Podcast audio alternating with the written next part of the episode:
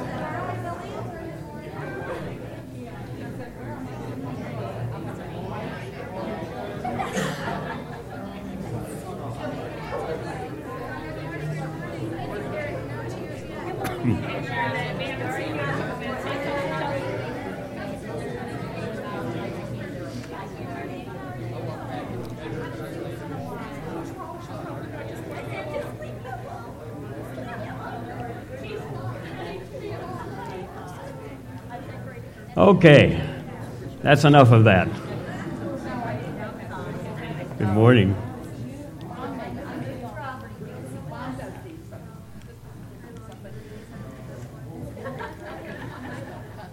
We're celebrating back here. We have a grandchild. She's almost down. Four more hours. A quick word we are actually recognizing graduates next Sunday. And if they tell us what color we, they want, we'll try to have the keys here next week for you. Um, but actually, Abby is graduating today. Stephen graduated yesterday. And then there are some others that are coming along behind. So, congratulations to you. We, we do want to recognize graduates next week. It won't be with a new car, I might add. A few years ago, I, I read a series of books, and a few years ago can be quite a while ago to me, but there was a, a book that came out called The Cross and the Switchblade. Anybody remember that book? Okay, a few of you do. Thank you. Great, thank you. Somebody remembers it. I saw somebody else back there. It, yes, it, that's true. We are. Uh, it, it came out of a, of a group called Teen Challenge in New York City, David Wilkerson. And some of you remember that name. Remember a little about the ministry. And it was specifically was about a guy named Nicky Cruz. And Nicky Cruz was a member of a street gang in New York City and he tells some stories that are pretty amazing. One thing he said is the first time he met David Wilkerson, and, and David started talking to him about the Lord, is he smacked him in the face and threatened to kill him. And the second time he met him, he slapped him in the face and threatened to kill him. So it was, uh, it was an inauspicious start. And then, little by little, and, and I don't remember how it was that Nicky Cruz came to a meeting uh, that David Wilkerson was holding. And then out of that came to faith in Christ and developed his own ministry, worked with Teen Challenge for a number of years and, and developed his own ministry. But The Cross and the Switchblade was a, that story and actually became a movie too. And then Nicky Cruz wrote a book called Run Baby Run, which was an autobiography. And some of you may have read that too. But there was a period of time when I read that, that uh, the accounts of those stories, and it was just, it was great to read of transformation, to read of change, because the guy that Nicky Cruz was disappeared. and the one that he became, who gave his life to Christ and gave his life that others might know Christ, was a whole different picture than the one that started. He had a past. A number of years ago in our church in southern Ohio, we were just a stone's throw from the Ohio River. If you had a really good arm, you could probably throw a rock in the Ohio River. Well, maybe you have to throw it twice, but it was, we could see the river from the front of the church. And a young lady came into our church. Her name was Liz. And Liz lived down by the river, just, just a half a mile or so from the church. And, and she was a very mysterious young lady. She lived in a mobile home. And then she began to date, and I don't remember all the connections, but she began to date uh, a young man who had attended our church, Rick. And soon they got married, and they just became part of us, but always kind of withdrawn, uh, pleasant but somewhat withdrawn. And then one day, after a couple years, this was at least two years later, they had at least one child by now, and they'd moved across the river to Maysville, Kentucky. And I get a call, and the FBI has surrounded their house and arrested Liz. And she'd been extradited back to Michigan. Well, it turns out that she had been part of a, a group a gang, a group of young people. I don't think they were an organized gang, I think they were kids who were misled. And they had gone into somebody's house. The purpose was to take what he had, and this man had been killed. And so she was party to this man's death. Uh, she hadn't been an active part of it, but she'd been there, and she was uh, complicit by just being there. So this, this just took me back. But here's what I remember most about Liz. One Sunday night, before this happened, she came up to me. We still had Sunday night services. She came up to me and, and uh, she said, I, I would like to be saved.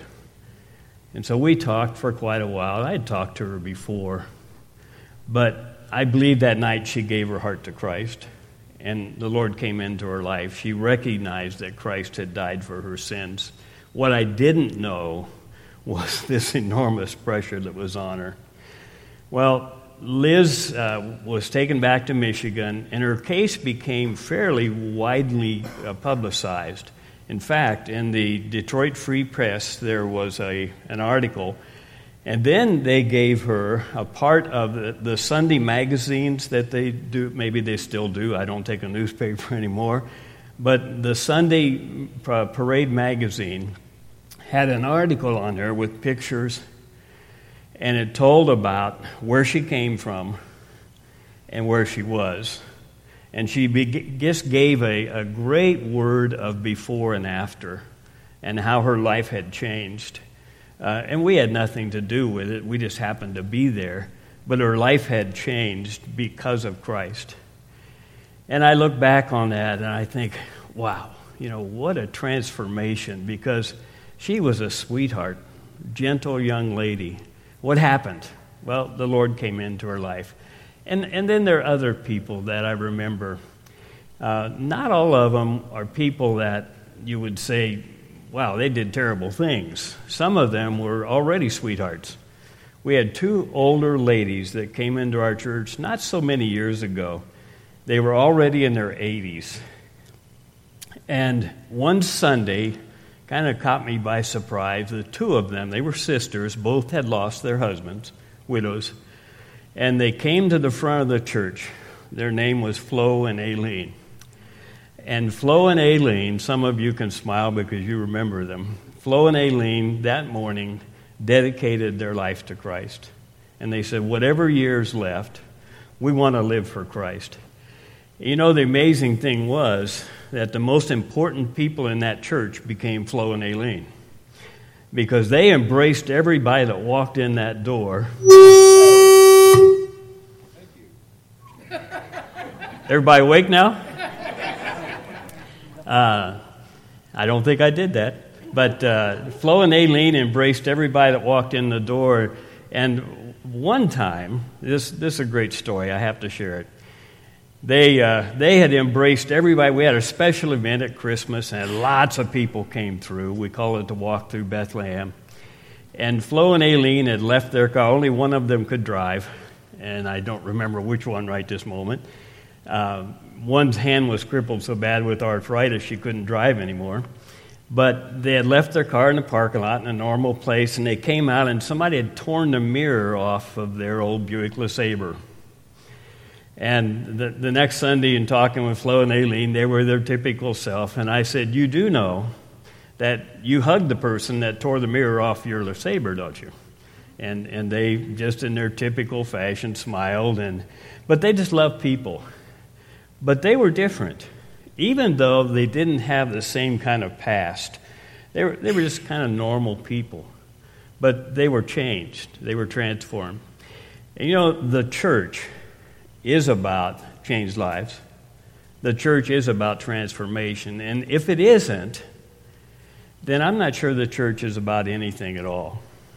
If the gospel of Jesus Christ has lost its power to change lives, then I'm not sure exactly what we're doing here.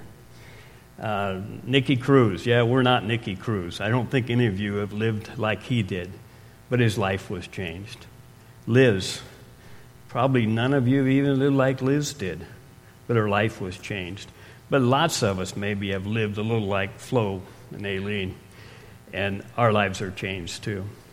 And the Lord is the difference in our life when He comes into our life and He changes our heart and makes us like Himself. Today we're going to look at the story of a changed life. We started last week a, a series on 1 Timothy for the summer. And last week we talked about the church, it's not about the building. Um, we don't have a building, we have a pretty modest setting in the middle of a mall. So it can't be about the building. And, and we talked about the church is about right teaching, right doctrine. And that's important because if you leave right teaching about who Christ is and who we are, then you can't possibly have the story that we're going to tell this morning about changed lives. That makes sense? Because the changed lives are based on the right teaching that he started with in chapter 1. So, the last section of chapter 1, we're going to look at starting verse 12 in a moment, talks about a changed life. And all of us know the Apostle Paul. What we forget sometimes, oh, we know, but we forget how mean and harsh he was. He was an ornery guy. And he hurt people.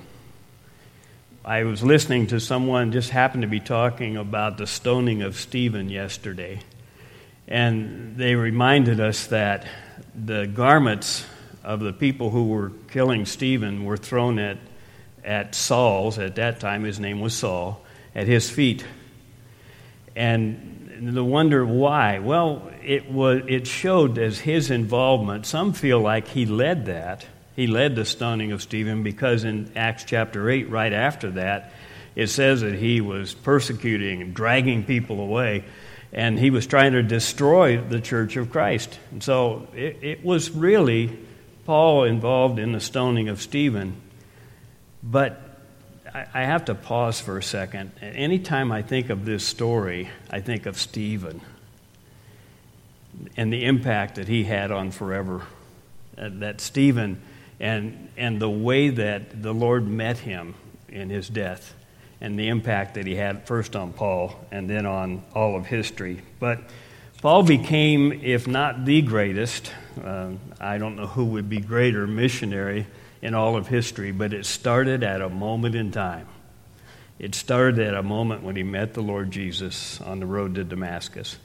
I'm going to read uh, 12 through 20, but let's stop and pray for just a second.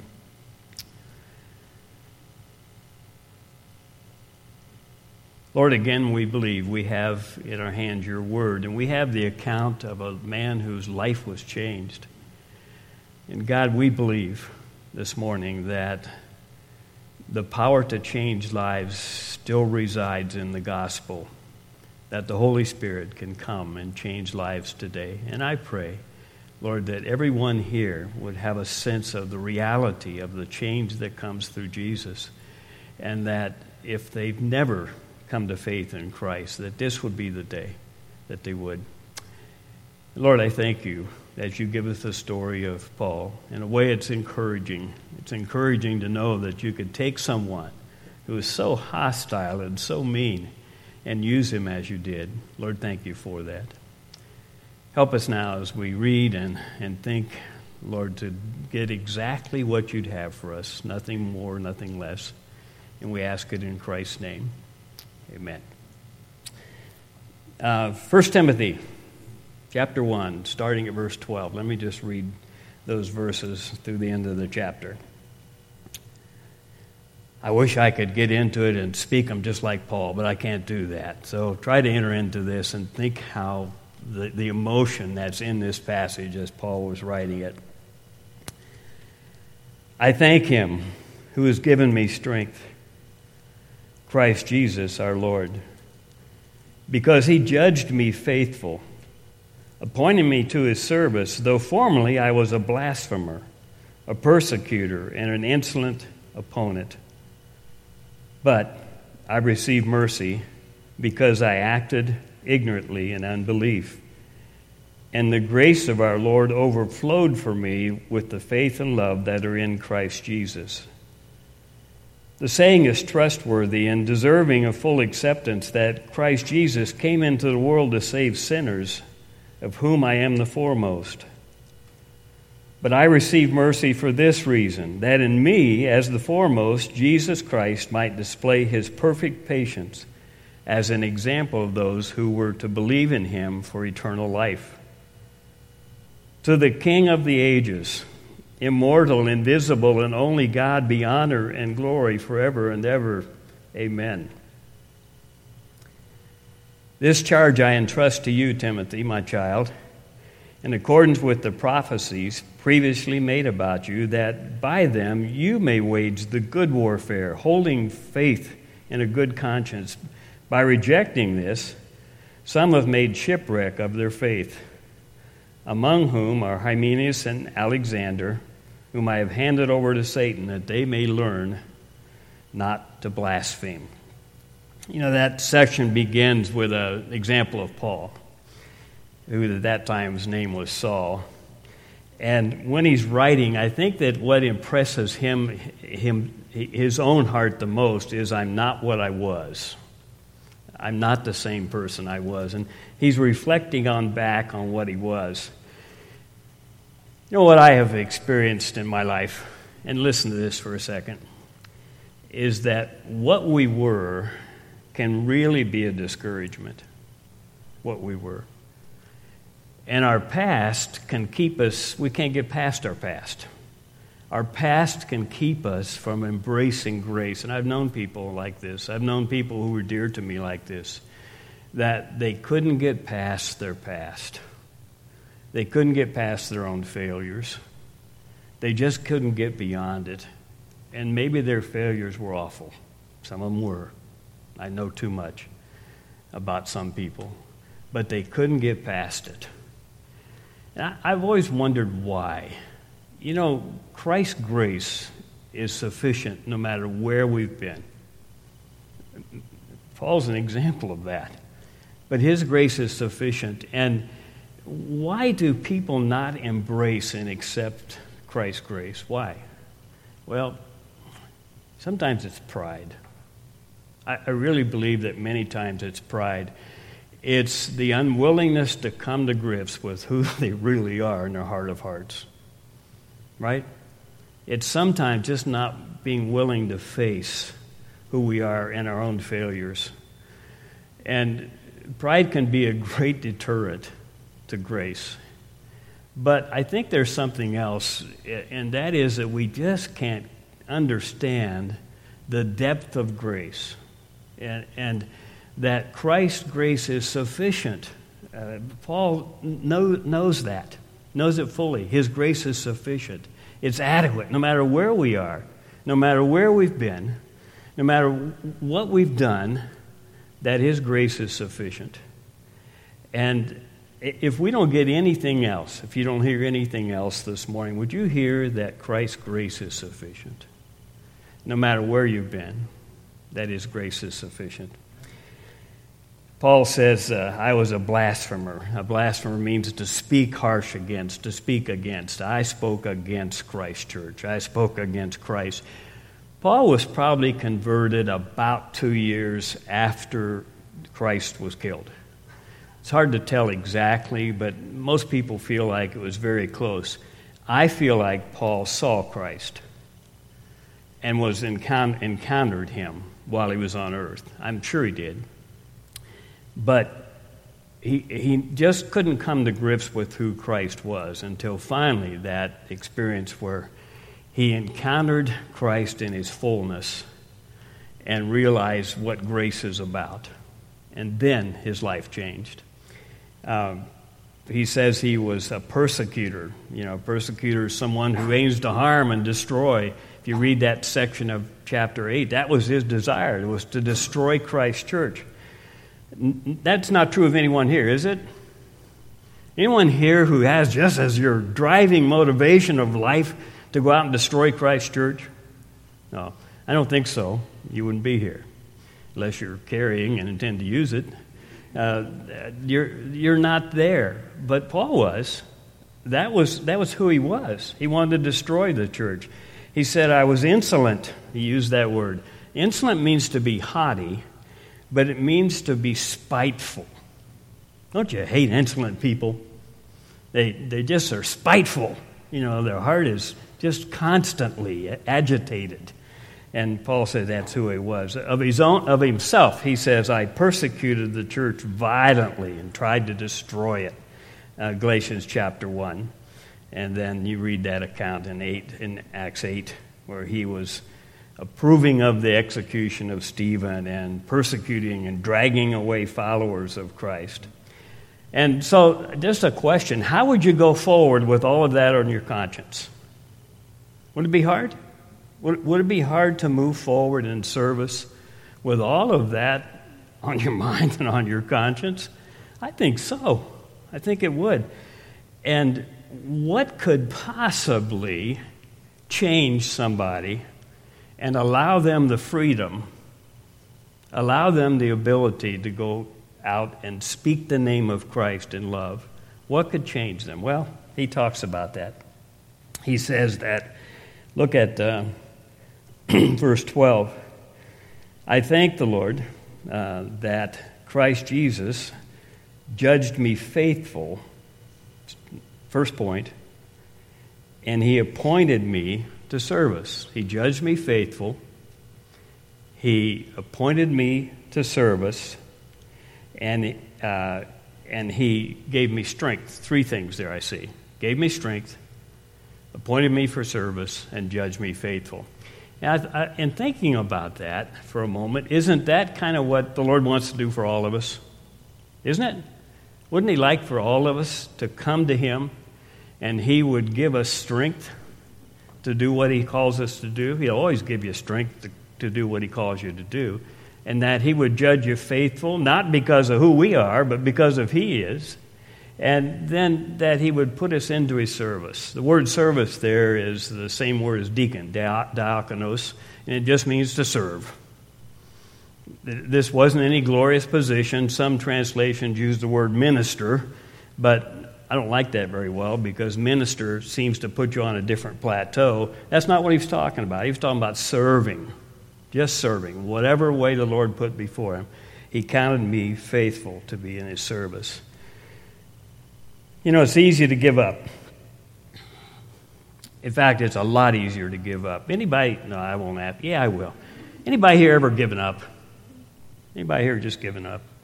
Yeah, a number of us, haven't we? Just, it's just easier to give up. Sometimes we say, "I don't see the resources. I just want to give up." It's much easier sometimes to give up. And the Lord says, "Don't give up." don't give up. In fact, if you keep reading there, he says, I received mercy at latter part of uh, verse 13. I acted ignorantly, but look at verse 14. And the grace of our Lord overflowed for me. You know, he coined a word here. I don't think it's used anywhere else in the New Testament. And it's, it's a compound word that means to superabound and he couldn't, as he was thinking about God's grace, I think what happened is he couldn't think of a word. You ever been there? You just can't think of a word that's adequate. And so, as he's attempting to express what God's grace did for him, he couldn't do anything but just coin a word. It superabounded. It was above and beyond. I don't know, what word would you use? But that grace was just so great that I can't even express it. So I'll just make a word up. Uh, super califragilistic expialidocious kind of word, you know.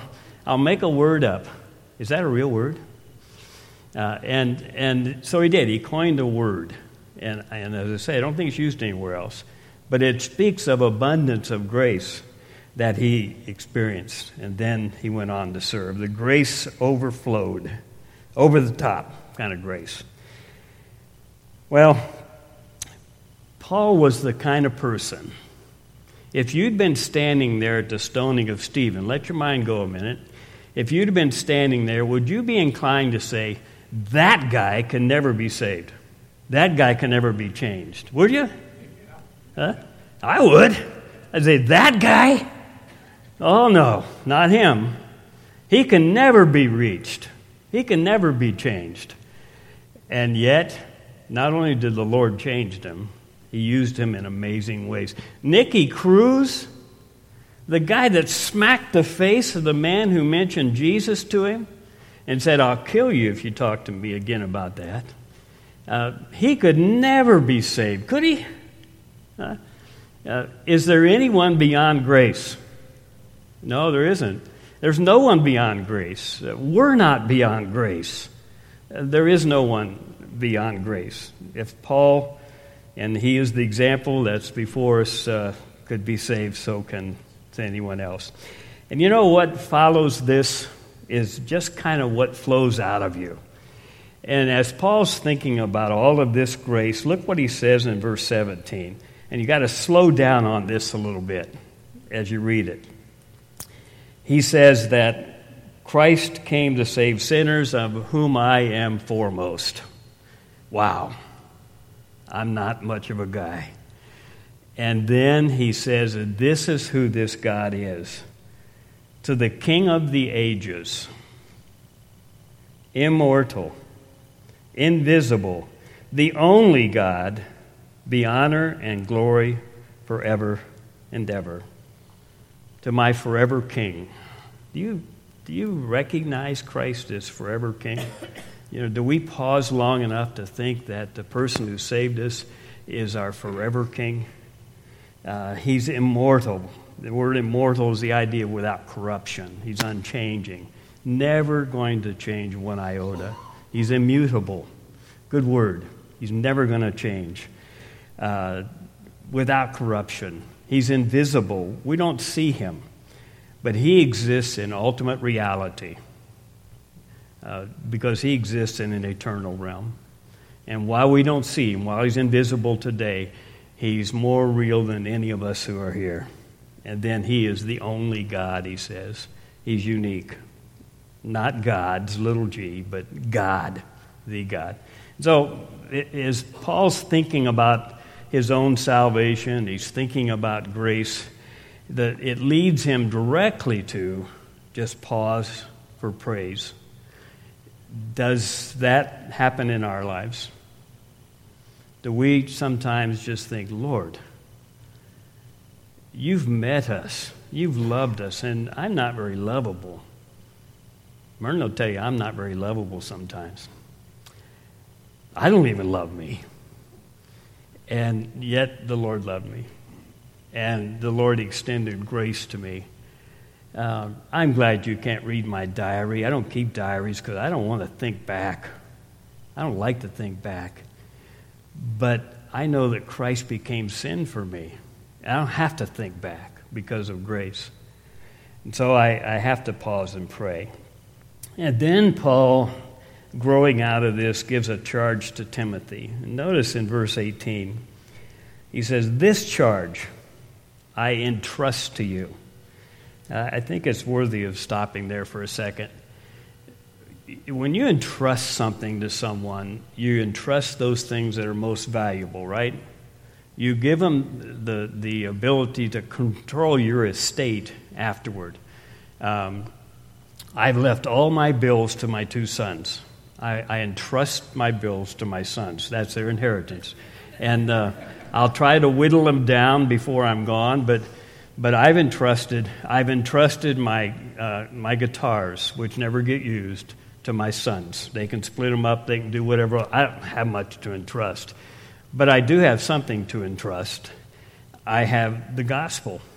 I have the good news about Jesus, and that's what Paul's talking about. He's saying, I'm going to entrust this inheritance to you, Timothy. and you need to be faithful with it. You need to be sure that this thing does not erode. And that's the word he's given to Timothy. This charge I give to you, that I, I entrust to you. Uh, Timothy, my child. And look, look at that. Timothy, my child. You know, I, I love my sons and grandsons. If you've never noticed it, uh, you should. Sometimes they're not very lovable either, but I love them anyhow. And I, I really, one of my great delights is to spend time with family. It's one of my great delights on earth.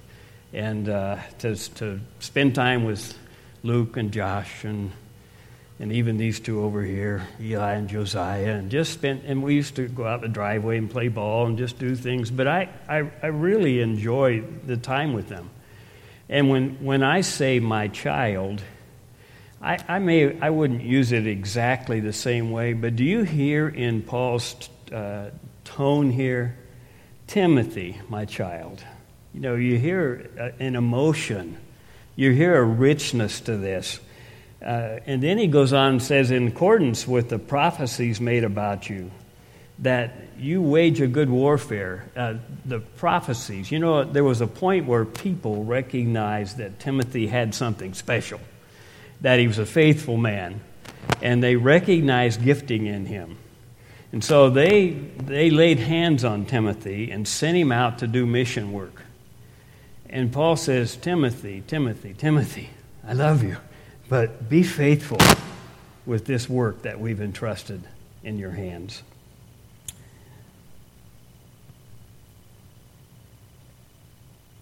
Son Timothy, relationship. And then notice that he says, uh, he goes right into this. He's, he said, You wage the good warfare. He tells him that two or three times in this book. He said, Holding faith and a good conscience. By rejecting this, some have made a shipwreck of the faith. So there are some people in their midst, right within the church. These weren't outsiders. These were teachers, leaders in the church, and he mentions them, Hymenaeus and Alexander, who had departed from the faith. And I don't know exactly what happened to them. I think they forgot who they were. I think they forgot the gospel. I think what happened is they didn't realize, and sometimes this can happen to us, uh, sometimes they didn't realize what had happened. I'll go to the. Nate, I'll go to this one. They did not realize and forgot that the Lord saved them.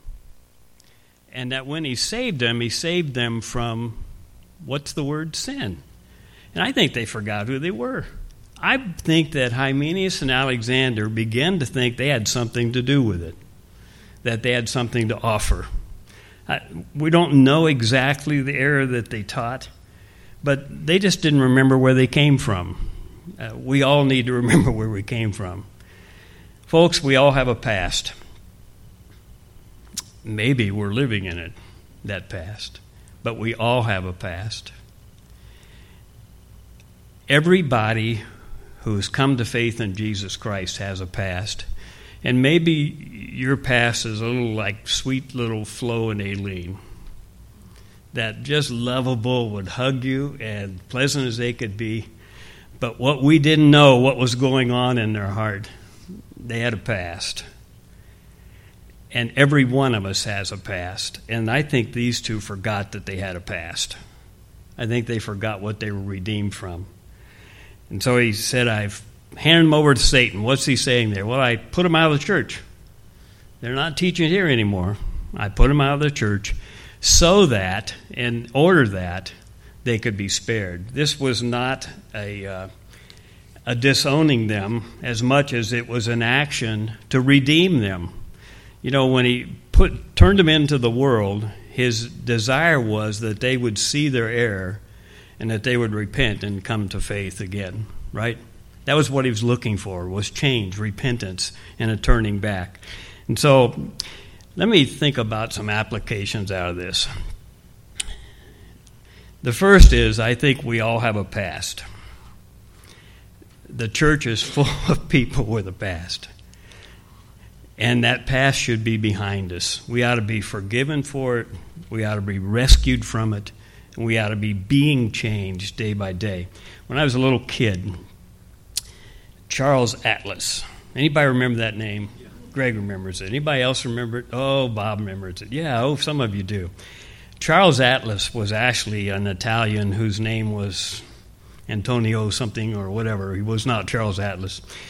But he uh, tells the story as truth that he was a kid about early teens and he was a 97 pound weakling and he was walking down the beach and some bully kicked sand in his face. And he said, That's never going to happen to me again. So he began lifting weights and working out and he developed this huge system. And when I was young, it was in every comic book. I didn't read a lot of comic books, but it was also in every sport book. Uh, do you remember this, Dave? When it was all over the advertisements, and and uh, it would be Charles Atlas, and then it would always have a before and an after. I was a 97 pound weakling, and some bully kicked sand in my face, and this is what I look like now. Well, I, I listened to all that, and I, then there was advertisements like this: the insult that made a man out of Mac. You know, that was the advertisement. And this guy made a living out of this, and really, his the genius of this was his advertising. I don't know that his system was that good, uh, but and the, there's the one that he used personally. Hey, skinny, your ribs are showing, which was never a problem for me. But he actually copyrighted that phrase, hey, skinny. Can you believe that? He copyrighted that. Well, what it was really about was I'm going to take you from a 97 pound weakling to look like this. He was selling before and after. At about 12 years old, I said, I don't want anybody kicking sand in my face on the beach, so I sent for one of his books. I don't remember anything in it. I just remember sending for it because I wanted to look like the after. Right? I wanted to look like Charles Atlas. Well, as you can see, it's pretty obvious it never happened. but there's a much more important before and after story. It, he made a living on selling before and after. Uh, the Apostle Paul sold a before and after story, but it was free. The before was the persecutor, mean man. The after was the loving apostle who could write to Timothy and say, Timothy, my son, be faithful. Be faithful. What a before and after story. Uh, we, we all need before and after stories. Maybe it's not as dramatic as Paul's, and maybe not as obvious as Charles Atlas but we need before and after stories. And then finally, this no one, no one, no one is beyond the reach of God's grace. No one. No matter where you've been, and no matter what your heart has been, there's no one beyond the reach of grace. And thinking about that should lead us to praise, should lead us to thanksgiving, shouldn't it? We have a great God and He's a God who is a God of redemption and a God of mercy. Would you pray with me?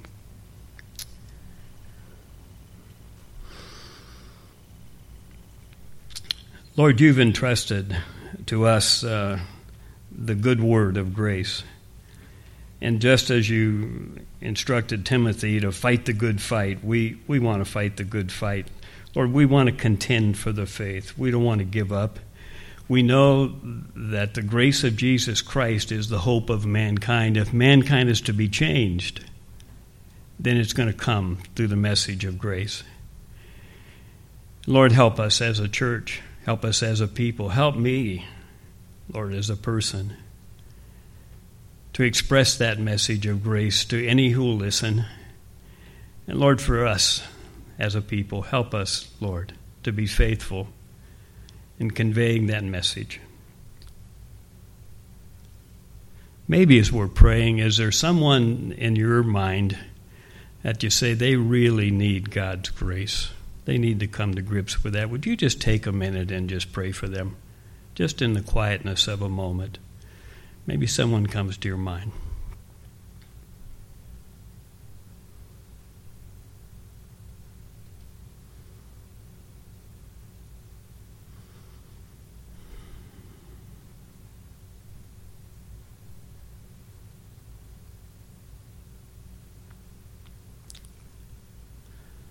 Lord, as we pray,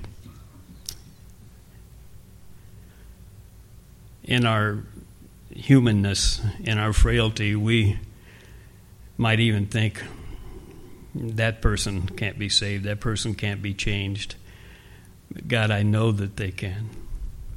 I know that the, the message that Christ died for our sins and then wants to extend grace, that that message of the acceptance, the forgiveness, the love of Jesus that can come around us no matter where we've been and what we've done, that that message can change any life. And Lord, help us to believe that and help us to live it. Help us to be faithful. You've entrusted to us the message. Thank you, Lord, for that. You are a great God. And we give you thanks and praise in Jesus' name. Amen.